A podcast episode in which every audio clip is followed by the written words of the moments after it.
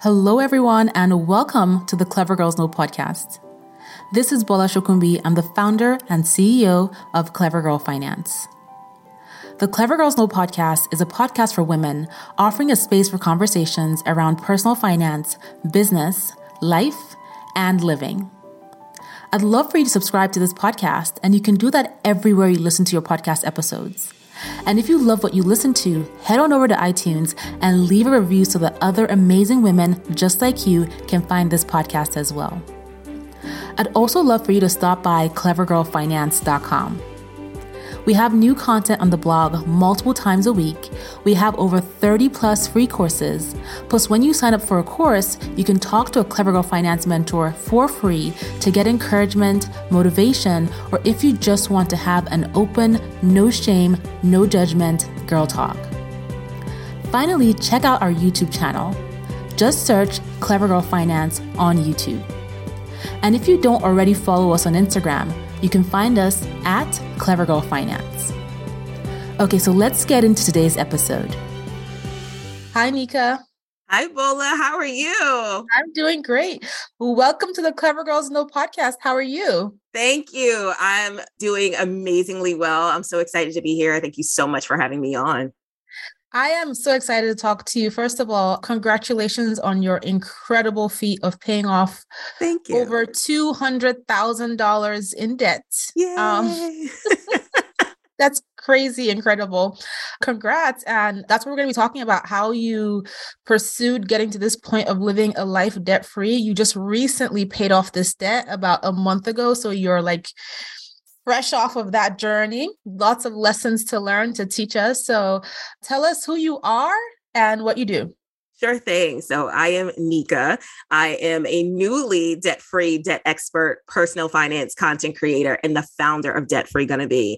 Debt Free Gonnabe really started as this Instagram page that I was using to document my debt payoff journey, tackling six figures of debt, and for some extra accountability. And it evolved almost, it seemed like it evolved rather quickly into this resource, this community of like minded people, people who had a common interest of tackling debt or taking control of their money. And they were just kind of sick of not really making progress.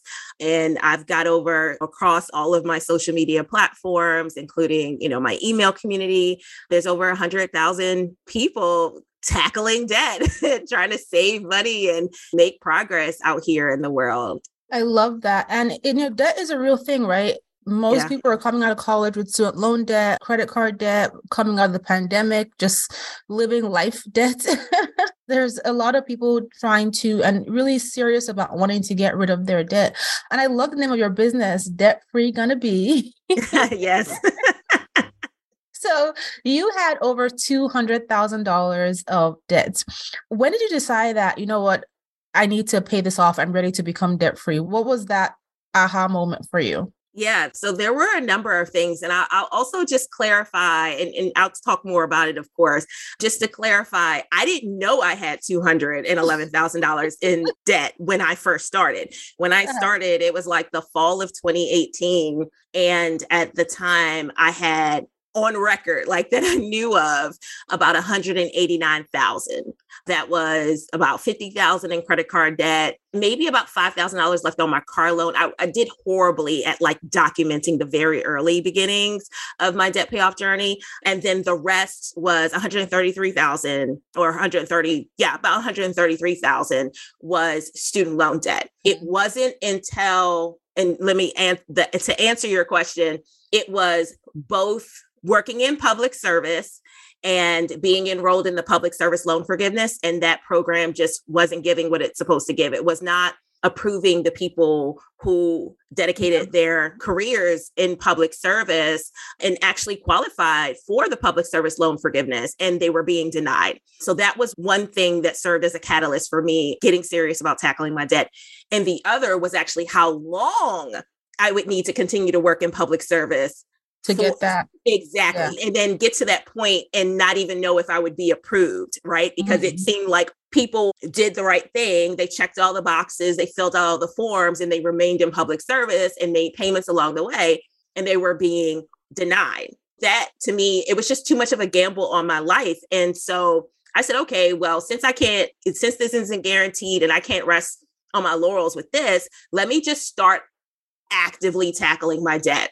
And I had started and stopped a number of times before then and never mm. really getting anywhere. But I said, listen, if you keep saying you want to be out of debt, you want to have these options, you keep saying you'll have when you're no longer in debt, you've got to get serious about it.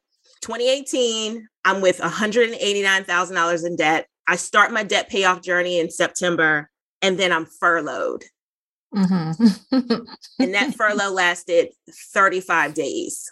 And during wow. that 35 mm-hmm. days, I worked full time, sometimes more, to mm-hmm. account for the reduction in work in other areas in my agency. And I received partial pay. And after that furlough ended and we received retroactive pay, I said, yep, that's confirmation. Never again. Between PSLF and the program not working the way it's supposed to, and literally the president and Congress having control over whether I get paid, how much it is when I get paid. I can't do this. This is no way to live and a fire was lit. And actually, uh-huh. when I started my debt payoff journey, I hadn't even started that Instagram account yet. It was after the furlough that I started that Instagram account, Debt Free Gonnabe, because I said, you know what? There's no turning back. You have yeah. to, for you, you know, full steam ahead. No one holds you accountable and has opinions than the public when you decide to put your business out there. Yeah. So let's just do it. And so, how I ended up at two hundred and eleven thousand dollars is because I had outstanding tax returns that I did not file for two years. I had under withheld, trying to have extra, I'm using air quotations, extra money on my paycheck. And it wasn't my money. And, and it came for you, right? Later on. it absolutely did. And it came for me in the form of penalty and interest that both DC government and the IRS said, we don't care that you made a mistake. we want our money. That bill, I remember it like it was yesterday. It was $21,946.35. Oh wow, that must have been a shocker to get that in the mail, like that extra cash you thought you were keeping your paycheck. They're like, Mm-mm. no, listen, send us our money now. Well, I almost quit. I almost quit by that time when once I started receiving those bills and pulling out my little calculator, adding adding it up. I had already paid off about $16,000, including mm-hmm. my car. So I'm like, okay, I'm finally making, making progress. progress. Yeah, yeah, right. It's like, oh, here's the universe again, reminding me no, life is no, going girl. to life. And, and, and also, but I knew that I had to face that, right? So I actually hired a professional to help me get up to date on my tax returns. And I knew I was going to owe, I just didn't expect it to be that much once they added penalty and interest. So yeah, it almost knocked me on my butt. I almost quit. I definitely thought this was the universe giving me yet another sign this isn't for you. This life that you keep saying you want, it's not for you to be in debt like everybody else because majority of people are. And so that's really in a nutshell when I began and the things that started to happen that made me say, okay, no, enough is enough. I'm tired of owing people every time I get paid. I want more of my money and I'm going to do this come, as they say, hella high water. You know, I just knew I mm-hmm. was determined to make a change, live a little differently, and, and get this debt taken care of. Mm-hmm. So, a couple of big realizations. One, that the potential loan forgiveness working in public service was not guaranteed. I've heard the percentages are really, really low. I someone mentioned to me that it's something like well below 5% or people actually achieve that loan forgiveness oh, status. Oh, yeah. It was between 1% and 2%. Um, and yes, that was until. It is insane. And that was until. And I think I need to also mention this that I didn't pay off my student loans. So that last chunk of the 211,000, mm-hmm. my student loans were forgiven. Okay. Okay. Now, back to what you were saying about the program and its poor approval rating, that was until the Biden administration came in and offered a waiver. And that mm-hmm. waiver for the public service loan forgiveness program. It lasted a year. It, it, expired just this past October, but that waiver allowed people to get retroactive credit for payments that were late, basically payments that fell outside of the normal criteria for being a qualifying payment for the public service loan forgiveness program. And through that waiver, millions of people who had either been denied or were very close to achieving public service loan forgiveness, the, the payment mm-hmm. requirement for that achieved public service loan forgiveness, including myself. So it was in December of this past year that I logged into my loan account and saw zero. I, somebody almost had to pick me up off the floor. How much did you get forgiven? $133,375. Oh my God. That is life changing. It is. That is life changing. That is life changing. Yes. But you still had, and I have, I'm running my calculator here. Mm-hmm. You still had to pay off $81,000. And you were yes. of that mindset that you were going to pay off the 211, right? Because you Absolutely. Absolutely. Before that waiver was announced in October of 2021, I was in the middle of paying off my last credit card. I paid off my last credit card in December of 2021. And so the next goal was okay, you're going to be tackling your student loans. I had a plan. I had nine student loans total. I was going to start tackling the ones with the smallest balances just because six figure student loan debt is a huge mountain. And this is kind of the way that I uh, attacked my debt overall. I broke it down into smaller more manageable chunks because if not, I would get overwhelmed. I would feel like I'm never going to get through this. And so I was already, once that last credit card was paid in December 2021, January 2022, I knew I was going to start tackling my student loans.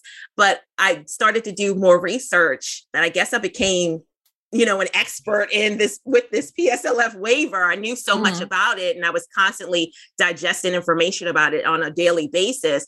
And I started making calculations and put two and two together. And I said, wait a second, if you never make another student loan payment, these will be gone within two years in less time than if you decided to just start tackling it the way you were tackling all your other debt. And so I said, you know what? Let's not do that. Let's just pay attention to what's happening, get your paperwork in order, recertify your employment. I had stopped because, again, the program wasn't approving people. And instead, I started just saving my money, putting more into my retirement, putting more into my brokerage account and investing within that. And actually, it took less than two years. Almost a year after applying to that waiver, my loans were gone. Mm-hmm. So I'm gonna switch up the questions a little bit, just to given that you know you have all this experience understanding how that forgiveness program works, how the waiver works, and you still had to pay off $81,000, right?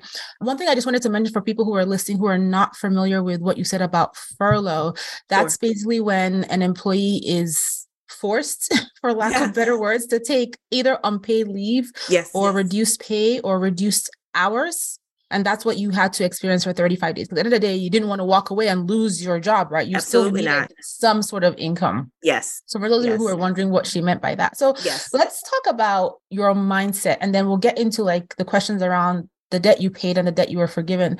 How did you just you look at your first balance, you have this 189,000 or so, then you mm-hmm. get hit with a 20 something thousand tax bill from the IRS because you were trying to whatever. Sure. How did you manage your mindset to say, you know what? I know I have a long road ahead of me. At this point, we are not in December 2020. We're still in 2018. You don't know you're getting anything forgiven. Yeah. This is your entire debt. Yeah. How did you navigate your mindset to keep going from 2018, 2019, 2020, 21, 2022 to just yeah. stay on top of paying down that 81K with the intention of continuing to pay off the 130K if you did not get your loans forgiven? You know, sometimes I still don't know, Bola. to be on, to be completely honest with you, because the more I talk about this, and the more people I talk to about it, everyone agrees they would have quit. Everyone agrees they would have just said, forget it. I think a lot of it was who was watching me Mm-hmm. To be honest you with put you, put it out there, right? Yeah, I did. I put it out there. Put your People, business in the street. Absolutely, like, absolutely. Did you tell us that? Right. It did not feel okay going back on what I said I would do. Mm-hmm. I was a resource by that time. Like people were paying attention. That's a lot of debt. Let's see if this girl really can do it. Right. What also kind of kept me in it is I knew what it was like if I didn't do anything. Hmm. I didn't get anywhere. I would pay off a credit card balance over here, but end up racking it up over there because even still, when I, in the very beginning of my journey, I wasn't budgeting the way I was supposed to be budgeting either. Mm-hmm. At one point, I wasn't on a budget at all. I was just listing my bills out like, okay, I'll just send a little extra, right? But I that meant I wasn't accounting for real expenses. Like expenses are not just bills. And then there was another time that I was trying to apply some widely followed advice, just cutting out all the fun stuff, being really strict about it that didn't work. As personally, I would say that that is not sustainable long term. I know short term, you can put your head down, you can save and sure. and be frugal. I've done that. You can put your head down, you can not do anything and just pay debt, but you're going to get to a point, especially when it's a long journey. Yeah, this absolutely. cannot be all I have to. So anyway, continue. absolutely. No, you're right. And I'm on this journey by myself. I'm a single woman. I don't mm. split bills with anyone. I don't have family to fall back on. Everything is me. On you. And, right. And I knew that if I was going to do it, I had to do it my way. I had to do it my pace, doing my best not to compare myself with how fast. That seems to be the thing in this community where it's like, oh, I paid six figure debt off in six months. Okay, good for you. But that sounds like heartache and stress and and all that stuff to me. And so yeah, I think it was really just I knew eyes were on me and it wasn't mm-hmm. the many eyes that are on me now, but as my page continued to grow and more and more people started to come along on the journey and, and by them coming along on my journey, honestly, I was becoming a part of theirs. So it was more than just with you, right? Yeah, yeah. And and or they were telling me, oh, this tip you shared or this thing you did in your own personal journey, it actually helped me in mine. I was so transparent on that page it was definitely the eyes, but also it's just the you don't know what's going to happen if you don't quit. You know what's going to happen if you do quit. So mm-hmm. buckle down. And I'm an advocate for therapy. I've been in therapy. I also spoke to my therapist, especially when the tax debt hit. Going through like all the emotions of defeat and failure and saying, what happens if you stop? What happens if you don't? You know, there was kind of like that internal conflict taking place. But yeah, just knowing what would happen if I if I did quit and having so many people waiting for me to say what I'm going to do next really helped push me forward. But also what helped is just understanding that life isn't linear. Like things are going to happen, you know. I didn't have to be on the debt payoff journey to know that things aren't always going to go my way. As soon as I think I'm on track and I'm doing the right thing, something's going to come up and you weather that mm-hmm. you're still standing so you've got data you know you've got historical data that shows you can do hard stuff and so i just said all right well we're just going to treat this like it's another debt go ahead and reorder your debt payoff plan you know reorder this list and put that text debt in there and just keep on going and that's what yeah. i did and looking back at it and just remembering you know i didn't realize what i was doing when i was doing it it's after you get through it right? That you realize, whoa, that was major. And not a lot of people would have been able to do it that way. I love that approach of wide accountability, right? You put it mm-hmm. out there, you knew you wanted to do it, but by putting it out there, you have to hold yourself to it because now there were people who were waiting to hear your updates and were also sharing how they were doing with you. Yeah. And I love that you mentioned just, you know, the support, family, therapy, where you needed it, and just having, just being able to speak about, wow, I just had a major setback. I thought I was making progress. Now I got the setback. How do I navigate this? And just getting that support you need. I think yeah. those are really important because a lot of times we all have the intention to do great things, but sometimes our intention is not enough because we get in our own way and because life throws different things at us. And we're like, oh, you know what? Maybe I can't. Maybe yeah. I'm not able to. But then just having that accountability and ha- having that support can make all the difference with helping you pick yourself back up. And I wanted to mention, you did say that sometimes you see people's stories, so and so paid off X amount in six months and one year, and it, it yeah. can be like demotivating. And we do share a, a lot of stories like that, especially on yeah, the podcast. Yeah. We have women who come on and share their stories. You know, like for example, you've just talked about having loan forgiveness. And the reason for sharing that is certainly not to demotivate you if you're sure. listening. Sure. It is to motivate you. It's for, it's for you to get the perspective of somebody else's experience sure. and realize that you're not alone. And just like you said, Nika, life is not linear. So we're not all going to have the same experiences, but there's so many lessons to be learned in hearing about somebody else's experience, right? And we're not Absolutely. sharing clickbait titles. Every guest who has been on here has had like real value to share. So, including you. yeah. Yeah. And I used to get this pushback a long time ago when I first shared my own saving story. And I would say, listen, you take what is relevant to you from the experience, you listen to somebody else's experience, and then you package it and make it Absolutely. it for you, right? Absolutely. So, that's the way you want to think about it. So yeah. I wanted to now get into, I guess I have a multiple question here. So uh-huh. while you were paying off that $81,000 of debt, what are some of the practical budgeting, planning tips that helped you make the progress to pay off that debt over those four or five years? And then as you were paying off that debt, what are some insights that you would share with someone who is hoping to also achieve that loan forgiveness? So it's kind of multifold. Sure.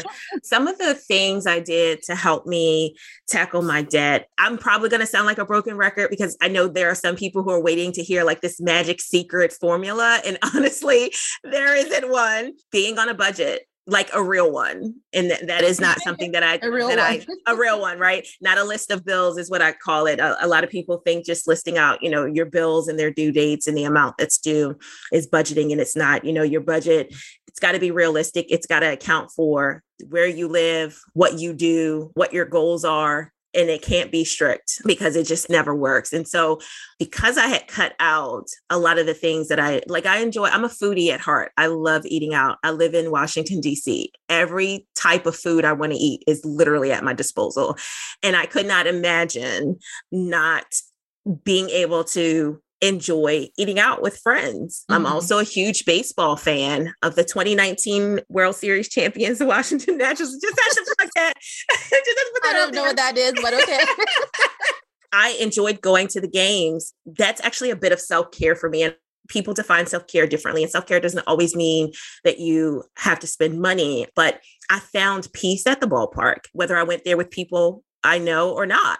And it was really just this place that I just sought refuge. And so I said, all right, if you're going to get serious about tackling your debt, you know, you can't cut everything out. What can you do? Mm-hmm. And so I just cut back. I put boundaries around the things that I that I was doing. So would I still take trips? Yes, but I learned about sinking funds, you know, which are basically just accounts or funds for planned spending, right? And if it wasn't in those accounts, I just didn't do it. I set one up for my baseball tickets as well. So beforehand, anytime I would, uh, you know, the wind would blow and I'd be like, oh, let's go to the ballpark.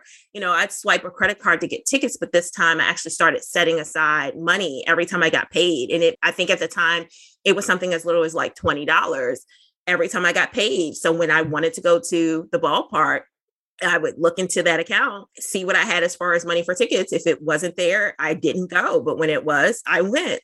So I think that by and I, I love that approach of just giving yourself those that mm-hmm. small Mm-hmm. you know, the $20 and just piling it up in a little place so that when you get the urge to do something that truly brings you joy, you're not restricting yourself and you're not feeling guilty because you exactly. set this aside with that intention. Exactly. Trigger warning I've struggled with my weight as well. Again, I'm a foodie and I'm also an emotional eater. And so the idea of being so strict with my finances as I'm tackling debt, again, as a single person with no real safety net, I just correlated to some of the fad diets, the restrictive eating I had tried, and I just knew it didn't work. I knew that one life is short. So it's kind of like YOLO, but YOLO with boundaries, like with YOLO with boundaries YOLO and a plan. exactly. And so I honestly do believe that that also helped keep me going. It made my debt payoff journey, even with the bumps that it came with it kept it sustainable because I'm still feeding myself. I'm still feeding the things that bring me joy. I was still saving money. I was still contributing to retirement. I was still mm-hmm. investing. It may not have been, you know, when you look at it, you know, if I was sending a $800 debt payment, extra debt payment, was I saving 800? Probably not. I was still prioritizing paying off debt, but I was still I was still doing something for my something. future self, right? Yeah. When it came to like saving and things like that. And I was doing something for my present self, both getting out of debt, but also setting aside money to go to happy hour wherever, you know, or to help my mom if she needed it. So having a budget helps you do that.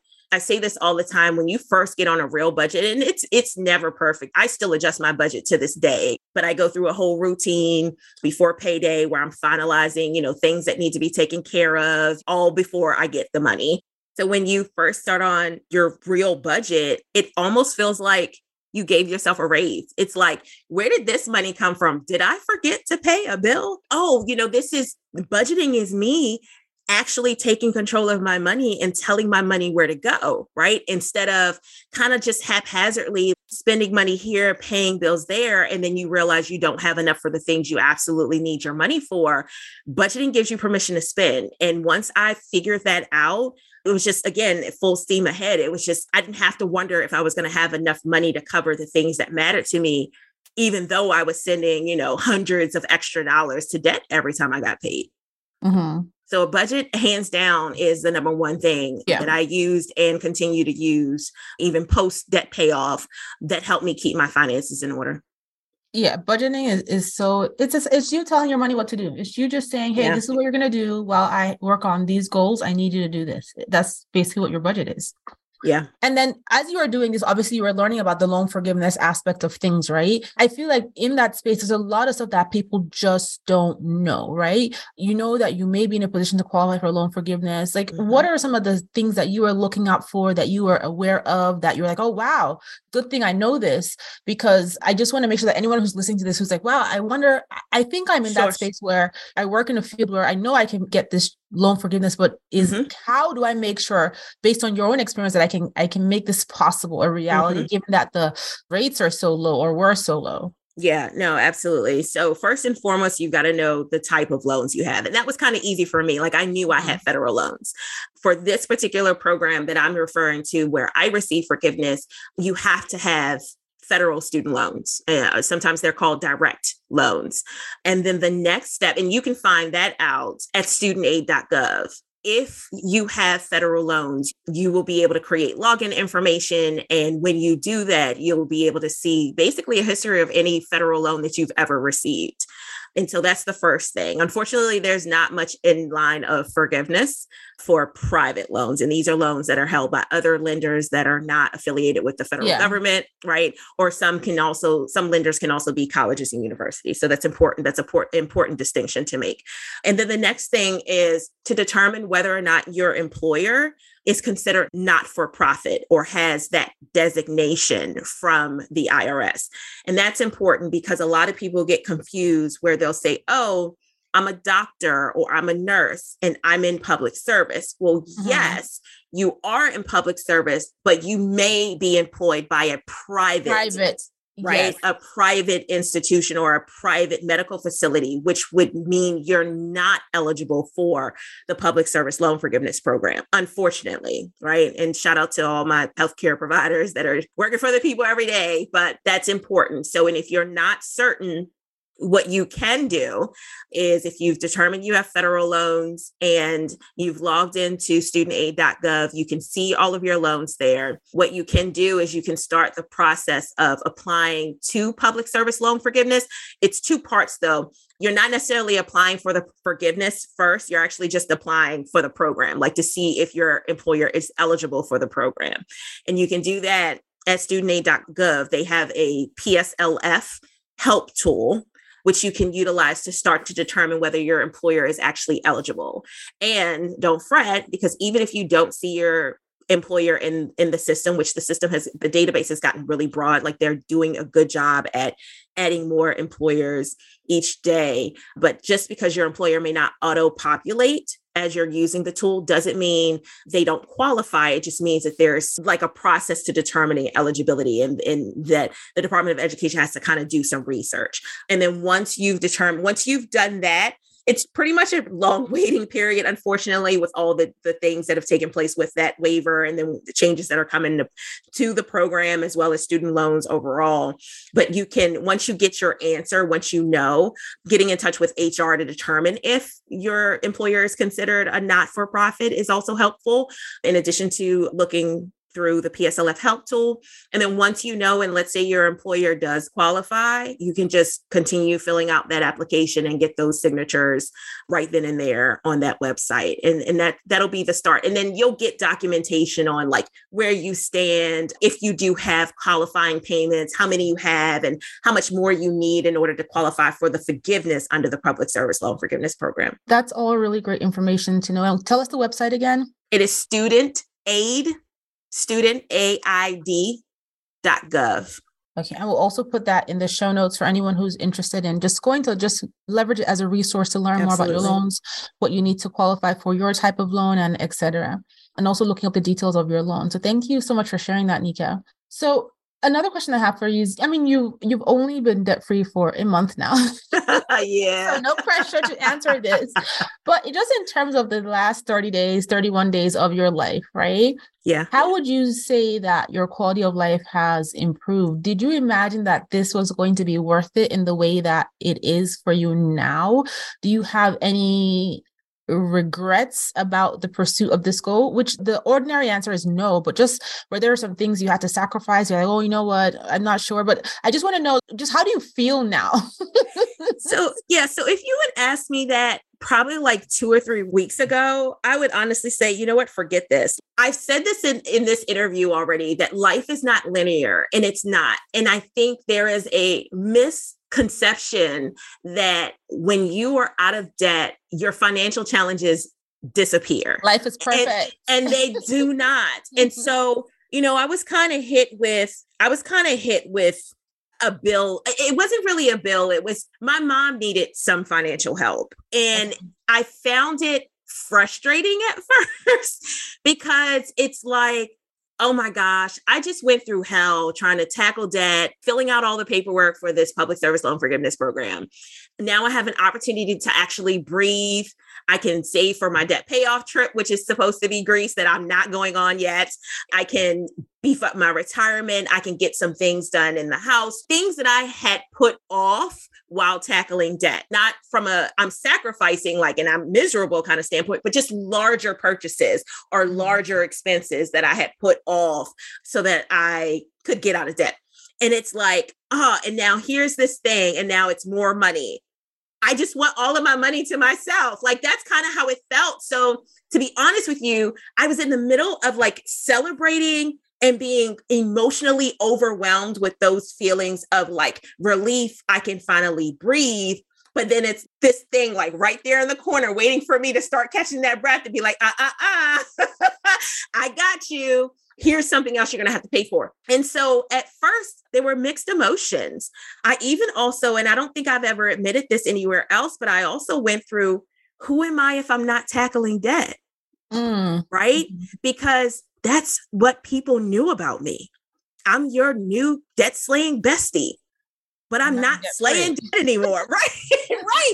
So I'm like, who are you? And I went through this whole thing, and I don't know if I adequately process that, but I no longer have those feelings. But I've had to sit with why I was feeling the way I was about helping other people, particularly, you know, my mom, and then all these other things. Like I probably ending my relationship with my car this year. It's it's having more trouble. Ending your relationship with the car. Yep, absolutely. because it is causing drama where there wasn't any. And I don't think I have room for that anymore. And so I have to save for another car. So again, I'm no longer diverting money to debt, but I still have things to pay for. I still have to contribute to my retirement so I can actually retire, right? And have enough to retire. Like the money keeps flowing somewhere. But really, what it was, Bola, after I sat with those feelings, I was reminded, well, I guess after I got over myself from being frustrated, like, oh, now here's this. I realized one, the privilege in not having debt, and that I have the ability to help. I'm able to help.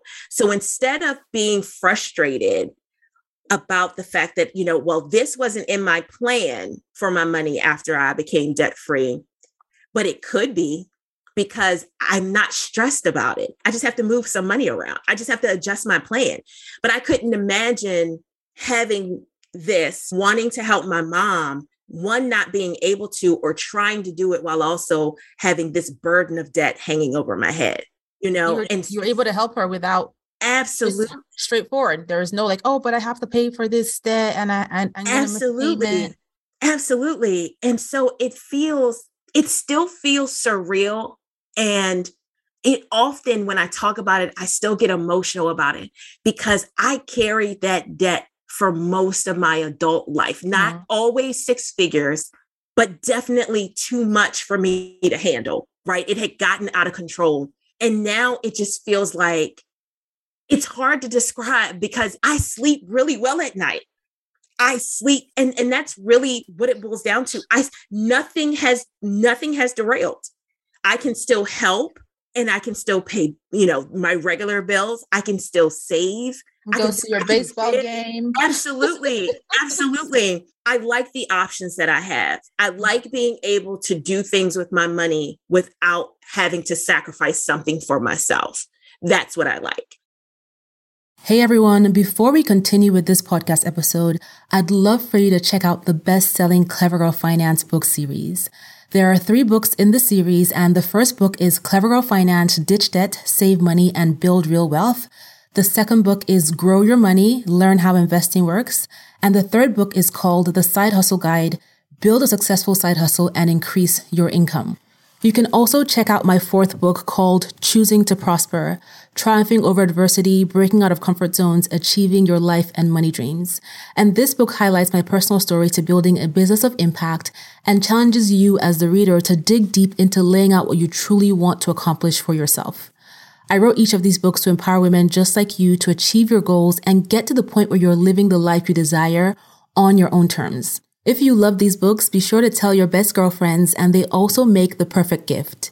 These books are available everywhere books are sold, and you can purchase them as ebooks, audiobooks, and also physical books. And you can also ask your local library to order them as well. Thank you so much, and let's get back to the episode. Mm-hmm. And it still does feel surreal because it's like, are they going to come back? And I got the payoff letter and everything that says I am no longer obligated to pay those loans. Like I got that paid in full letter, okay?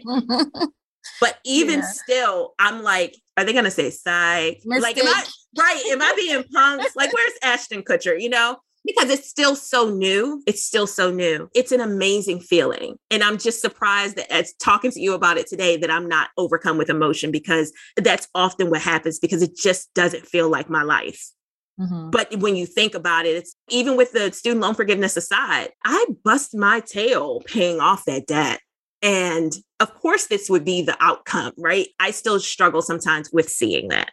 I appreciate your response. Thank you for sharing that. And I asked that. I don't really ask people, I don't think I've ever asked anybody in the podcast if they've had any, if they felt any kind of way or had regrets about the journey. I, am not sure if I have, but I asked you because I just wanted to hear your perspective because for me personally, sometimes achieving a milestone, a big milestone, you get yeah. there and it's like, oh, it's, it's not everything that I thought it was going to be. For example, you get to this debt payoff and it's like, hey daughter i need your help and you're like i thought i was going to keep my money but i can't keep this money i can't go to greece so it's not that ta-da amazing yeah. all your money yeah. is yours experience you thought it was going to be but at the no. same time what is so incredibly important that you said is acknowledging the fact that you are here the privilege that you are here is yeah. such a huge deal right because even though it's not everything you thought it was going to be in that moment it is something incredible and you are in this unique place that so many people want to be. I love that you said that because it also reminds me of something i've been t- I was told growing up about just complaining right? Yeah uh, one of my pet peeves is complaining I don't like when people complain to me. I don't like to catch myself complaining. Yeah. But when I was younger, I complained a lot. And, you know, I would get told by my mom, listen, what you have now, somebody else is praying for it. It's Absolutely. not perfect, but this is somebody else praying for it. And one of my other friends said to me, just in passing, that, wow, this is somebody's prayer point. This thing yep. that you have that you're complaining about, somebody is on their knees right now saying, Dear God, give this to me. Yeah. So just that acknowledgement that okay, it may not be you're settling into this new life. Life is still throwing curveballs at you. You're about to end the relationship with your car. This and that is happening. Fine, but guess what? You did it. You paid off this debt. This is so amazing. So I just I just wanted to get your perspective and I love the angle that you came from.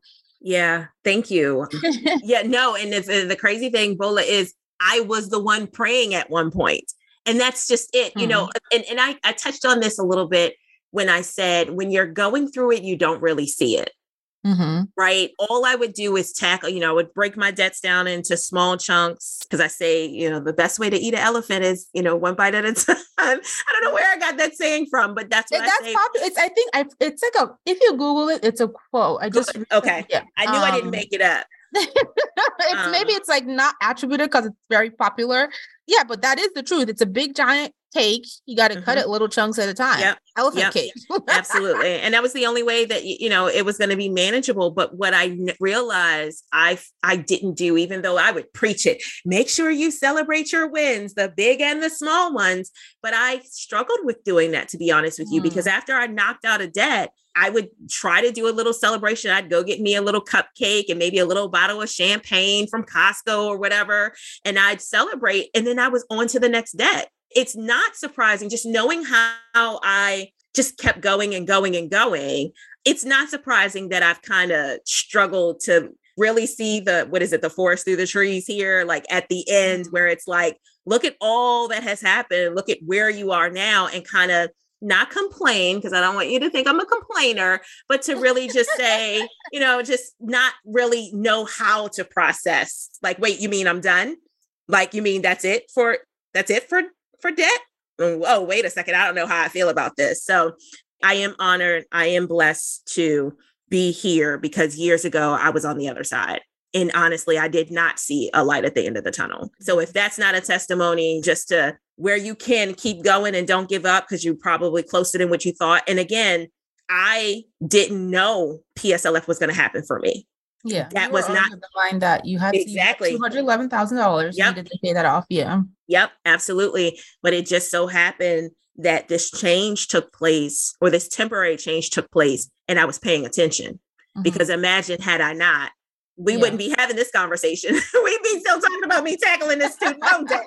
But you done made eighty-one thousand dollars of progress, though. So yeah, nah, that's that's true. a big win. So I just wanted to go back. You know, this is like my kind of go back a little bit before we kind of mm-hmm. wrap up. But we didn't talk about income or anything like that. You mentioned that budgeting and giving yourself room to just do things that were meaningful to you was was part of what helped you stay motivated to get through the journey mm-hmm. but on the journey i don't know if you mind sharing your income either way it's fine but i wanted to ask you just were there other things that you were doing aside from relying on your core salary to be able to get through that $81000 over the four or five year period yeah, did you have yeah. a side hustle were you downsizing what were some specific things that you were doing because i know that someone is listening and they're curious about that aspect of okay i know she budgeted i know she gave herself little room for like things yeah. that she enjoyed to stay motivated but what did it look like Sure. So, and I typically don't uh, uh share my salary, and no, not because fine, yeah. no, but not because I don't have, not because I have some issue in sharing it because I think it needs to be the secretive thing. The reason why, and I make six figures. I don't care. I don't mind saying that. But the and reason that's why, amazing. A black woman making six figures. I am here for a, it. Right. That is something to be celebrated. I want it to see is. more of it. Absolutely. Thank you very much. Absolutely. for telling um, us that. You're welcome. Yes, yeah, no, to six sure. figures. Yes, to four figures. I'm about that life. Yes, thank yes. you. Yes. But the reason why I don't is because what people tend to do, and I don't know if you've observed this in your own community and the people that you've spoken to, but what I found was happening was even if I didn't share my salary, and I'm specifically just talking about Instagram, you know, I'm Debt Free Gonnabe, but I would share other things and people would essentially size me up. They would essentially compare, yes. oh, well, that's the reason why you're able to pay off this debt because you make six figures. But I don't bring home six figures. Like, let's just be honest. I didn't want people counting themselves out before they even tried. And so I noticed that around that community, around the personal finance debt free, debt free community, that that's what people would do. And I said, okay, well, I'm not going to keep sharing things like that because I don't want to discourage people. So that's generally why I don't. But to answer your question, six figures, but I also had a side hustle for probably the first two to three years of my debt payoff journey. Before I even started my debt payoff journey, I was already doing Instacart. I was an Instacart shopper, going to my favorite grocery stores that I eventually knew inside and out, shopping for people's groceries and delivering them to them. And I was killing it. I can't remember how much I would bring home like every week, but I knew it was enough for Instacart just to solely help me make extra debt payments while using my full time income to still like pay for my necessary expenses, the things I enjoy, retirement, all that stuff, helping people where I could, where I could still use the side hustle income to like help me get further ahead in my debt payoff mm-hmm. journey. And then that kind of started to like get slow. They wanted me to work way more than I was getting paid. Like they basically changed their pay structure. So I stopped. But at the time, I was also still paying for a membership at a boutique cycling studio. So I said, you know what? They didn't have a for sale sign or anything. So for anybody who's looking for a way to make extra income, be creative and don't be afraid to ask if people need help because you never know. So I decided said I said, okay, this is probably an expense I don't need to pay. And it was like a hundred and like maybe 20 or $30 a month. And I said, let me talk to the owner and let me just see if she wouldn't mind someone to help at the front desk. I can do the mm. social media because I was already doing social media for myself. I was like, I can do social media for you. I can help write your newsletter. I'm really good with graphics. And she said, you know what? I do need someone. So I ended up working at that cycle studio for a year doing social media front desk management greeting the the people who came in but i got to cycle for free in my off time so that was a way that i cut that expense but also had access to indoor an indoor cycling studio and also got paid to do the work. And it was actually fun. I enjoyed interfacing with the customers. I enjoyed the creative aspect of it. It was laid back, a nice community at that place. But then COVID hit. This is good because I'm getting a little burned out. Let's just let's just stay mm-hmm. at home. And I never went back, but I did start selling things around the house because most of us have items in our home that are just collecting a dust, things we look at on a daily basis, like, oh, I'm going to eventually do that, or I'm going to eventually use that. And we're not. That stuff used to be money. So I started Guilty, to, be- yeah. right? So I started to become, you know, I'm not a professional reseller. So I don't want to, I don't want to make it seem like that because there are professional resellers out there.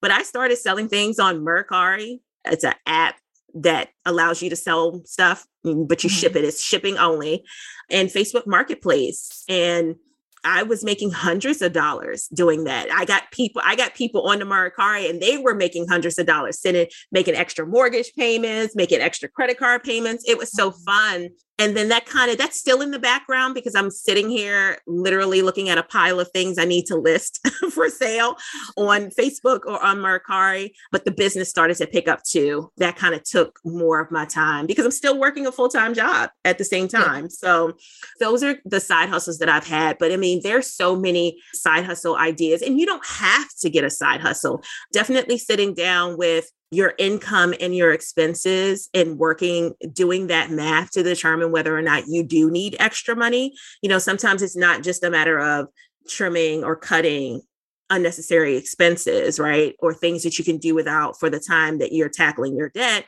sometimes you do have to increase your income and even if you don't have to it's a good idea to so that you can kind of speed things along which is essentially yeah. what i did yeah, yeah. Thanks for sharing that. Yeah, I mean, it, on your journey, right? You decide the pace to an extent, right? Absolutely. Uh, especially if you're you have a, a good income, you may decide, you know what, my income is helping me cover my payments and some extra payments when I cut back here and there. But you know what, I want to make some extra money to accelerate. Maybe it's a side hustle, maybe it's a part-time job, maybe it's a temporary clear out of your kitchen and your closets to get some cash and just slap a huge huge chunk on your debt. Or maybe it's like you said, getting the extra income just to really help you stand on your feet as you navigate a difficult financial situation. But it can be helpful to to think that way and I just wanted to say a comment about the people sizing you up based on your income, getting discouraged or I don't know, shutting you down, whatever. People are going to size you up regardless. Whether you right. share income, you don't share your income. And even when you don't share, when you put yourself on a, a public stage and you're sharing a success story, a progress story, the people who do not want to get past themselves sure, are going to yeah. make up stuff as reasons why you're different, you're special, you're lucky. I've heard things about myself that I didn't know. Mm. I did not know about me, but I heard about it wow. because that was a reason someone created as to why I was able to do something and, and, they can. And that's okay, right? For sure. I think a lot of times that is a limiting belief. Oh, wow, yep. Nika makes six figures. So she paid off her debt in four years. I can never do it. You might make five figures. You may be a low income earner. Your debt payment plan might be 10 years, not five years. But guess yeah. what? You can be motivated by what Nika is doing because she's For budgeting, sure. she's cutting back, she's side hustling, she's sharing what she's doing, she's giving tips.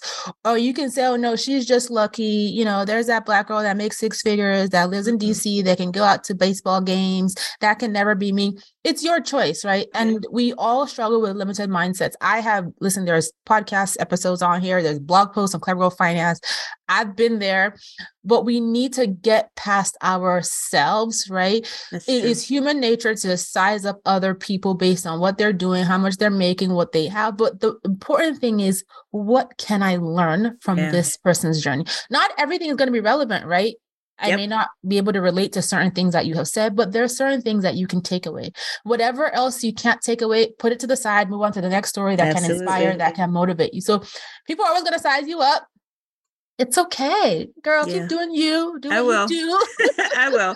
I will. I just never, you know, and you know, but you're absolutely right. I just never I just know how sensitive money is for people. It is, sen- right? it is it's such an emotional thing. And I just, I didn't want to offend, but uh, you're right. I could do everything right. One, you can't please everybody, but you're No, right. you- People you are going you to, cannot have the mindset of you don't want to offend. You just have the mindset of you're going to be who you are yeah, and you're going to do what you came here to do and you're going to walk in your purpose and share what it is that you want to share to be of help and of support and of motivation to other people.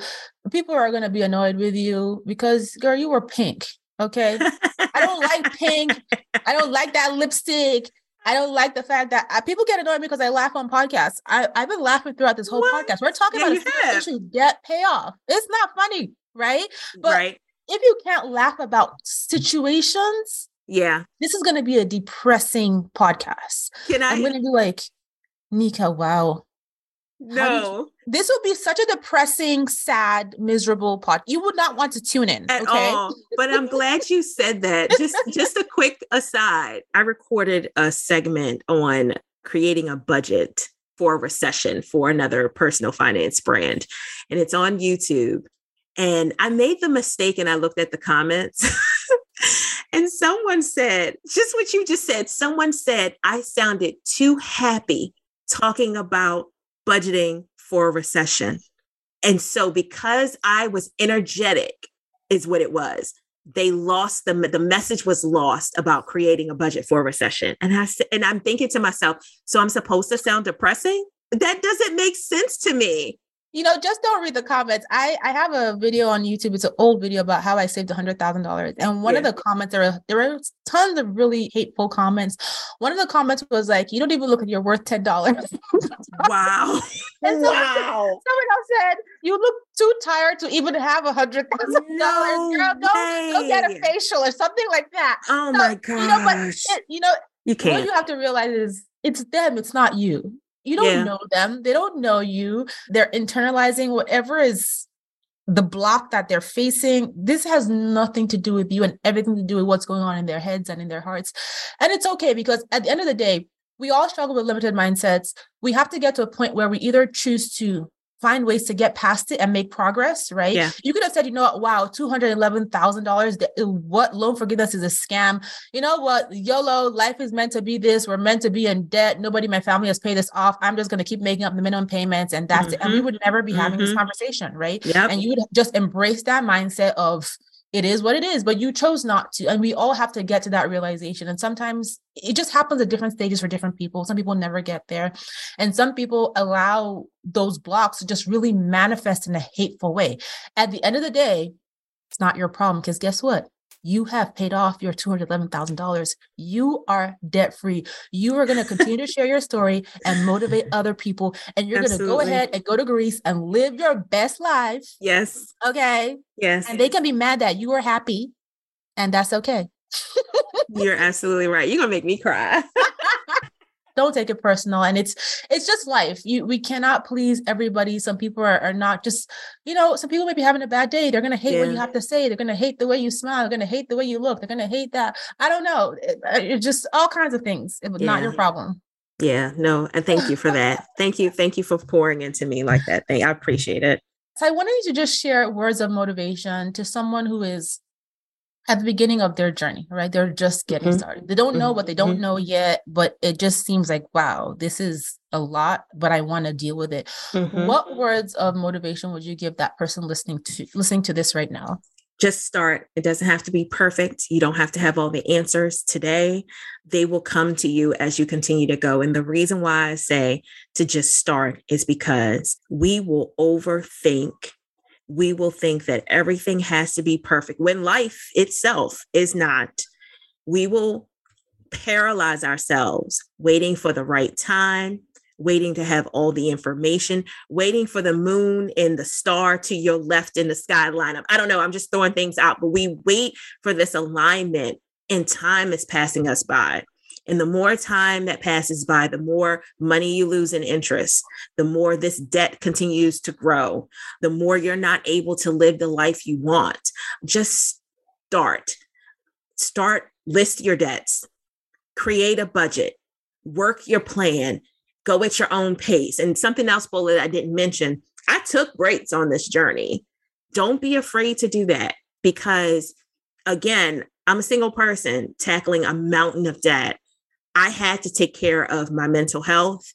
So when I was feeling overwhelmed, when I was feeling burned out, I had to pause. I had to take a rest because if I wasn't at my best, that journey wasn't going to exist. Don't wait, just start. Start with your smallest debt, start with your debt with the highest interest rate, whatever you choose to do, just start and then keep tackling that until it's done and then move on to the next one. Thank you for sharing that. That is really good advice. Really, you just have to get started. That's the only way forward to start. And it might be difficult, might be tough, but you just have to just start, just take that first step. Nika, I ask everybody who comes on the podcast to share their clever girl superpowers. can I have two? Yes, you can, and you can okay. change it when you feel like it. We're, okay, we're powerful at different on different ways on different days. It's okay. You're absolutely right. Um, so I think that because we're talking about the community that is Debt Free Gonnabe and this journey that I've been on. I think one of my superpowers, one of the two superpowers I think I definitely have is the ability to create a safe space for people who have debt to let go of the shame and guilt that they have around it. Mm-hmm. My space is non judgmental. And it's not to say that everybody can't create that, but we know that everybody doesn't create that. That's one. And I think the other is for some reason, I'm able to take law or like really complicated terms and policy and break it down so that more people can understand it. Mm-hmm. During this whole sprint of keeping track of what's going on with student loan forgiveness and the changes that are going on with student loans, you know, I'm essentially just reading articles or reading fact sheets and things that the Department of Education puts out. And I'm basically, you know, translating it so that more people can understand it. Yeah, but it's the same information that's available to everyone. And for some reason, people are like, oh, I love the way that you break things down. It's easy to understand. And I'm like, oh, oh, okay. I got something special going on here. Okay. So that's definitely my other superpower. And of course, we have more, but I think those are the two things that people find relatable, that draw people to my community and keep them encouraged and keep them informed. I think those are my two superpowers. I love it. Thank you for sharing. And those are great superpowers. Thank you. And then my last question is just tell people about your community. Where can we find you, your website? People want to learn more about just you and the story you just shared or track your journey going forward. Yeah. Where can folks find you? On Instagram at Debt Free Gonnabe. I do have a blog. It's just not up to date and you won't find everything, you know, like I put more about me on Instagram and things that I'm doing, especially in my stories. But you can, you can also read up on some of my blog posts, including my journey with my student loans at debtfreegonnabe.com. Awesome. And we're definitely going to have those in the show notes. Thank you so much, Nika. And again, congratulations on getting to this place, right? Thank you, uh, Being debt free, huge game yeah. changer. This is definitely going to motivate other people. And I appreciate you for being here. Thank you so much. Thank you so much for tuning into this episode, and I hope you enjoyed it. If you've loved the episode but you don't yet subscribe to the podcast, you can do that everywhere you listen to your podcast episodes. And head on over to iTunes and leave a review so other amazing women just like you can find this podcast as well. Thank you so much for being here, and I'll talk to you on the next episode.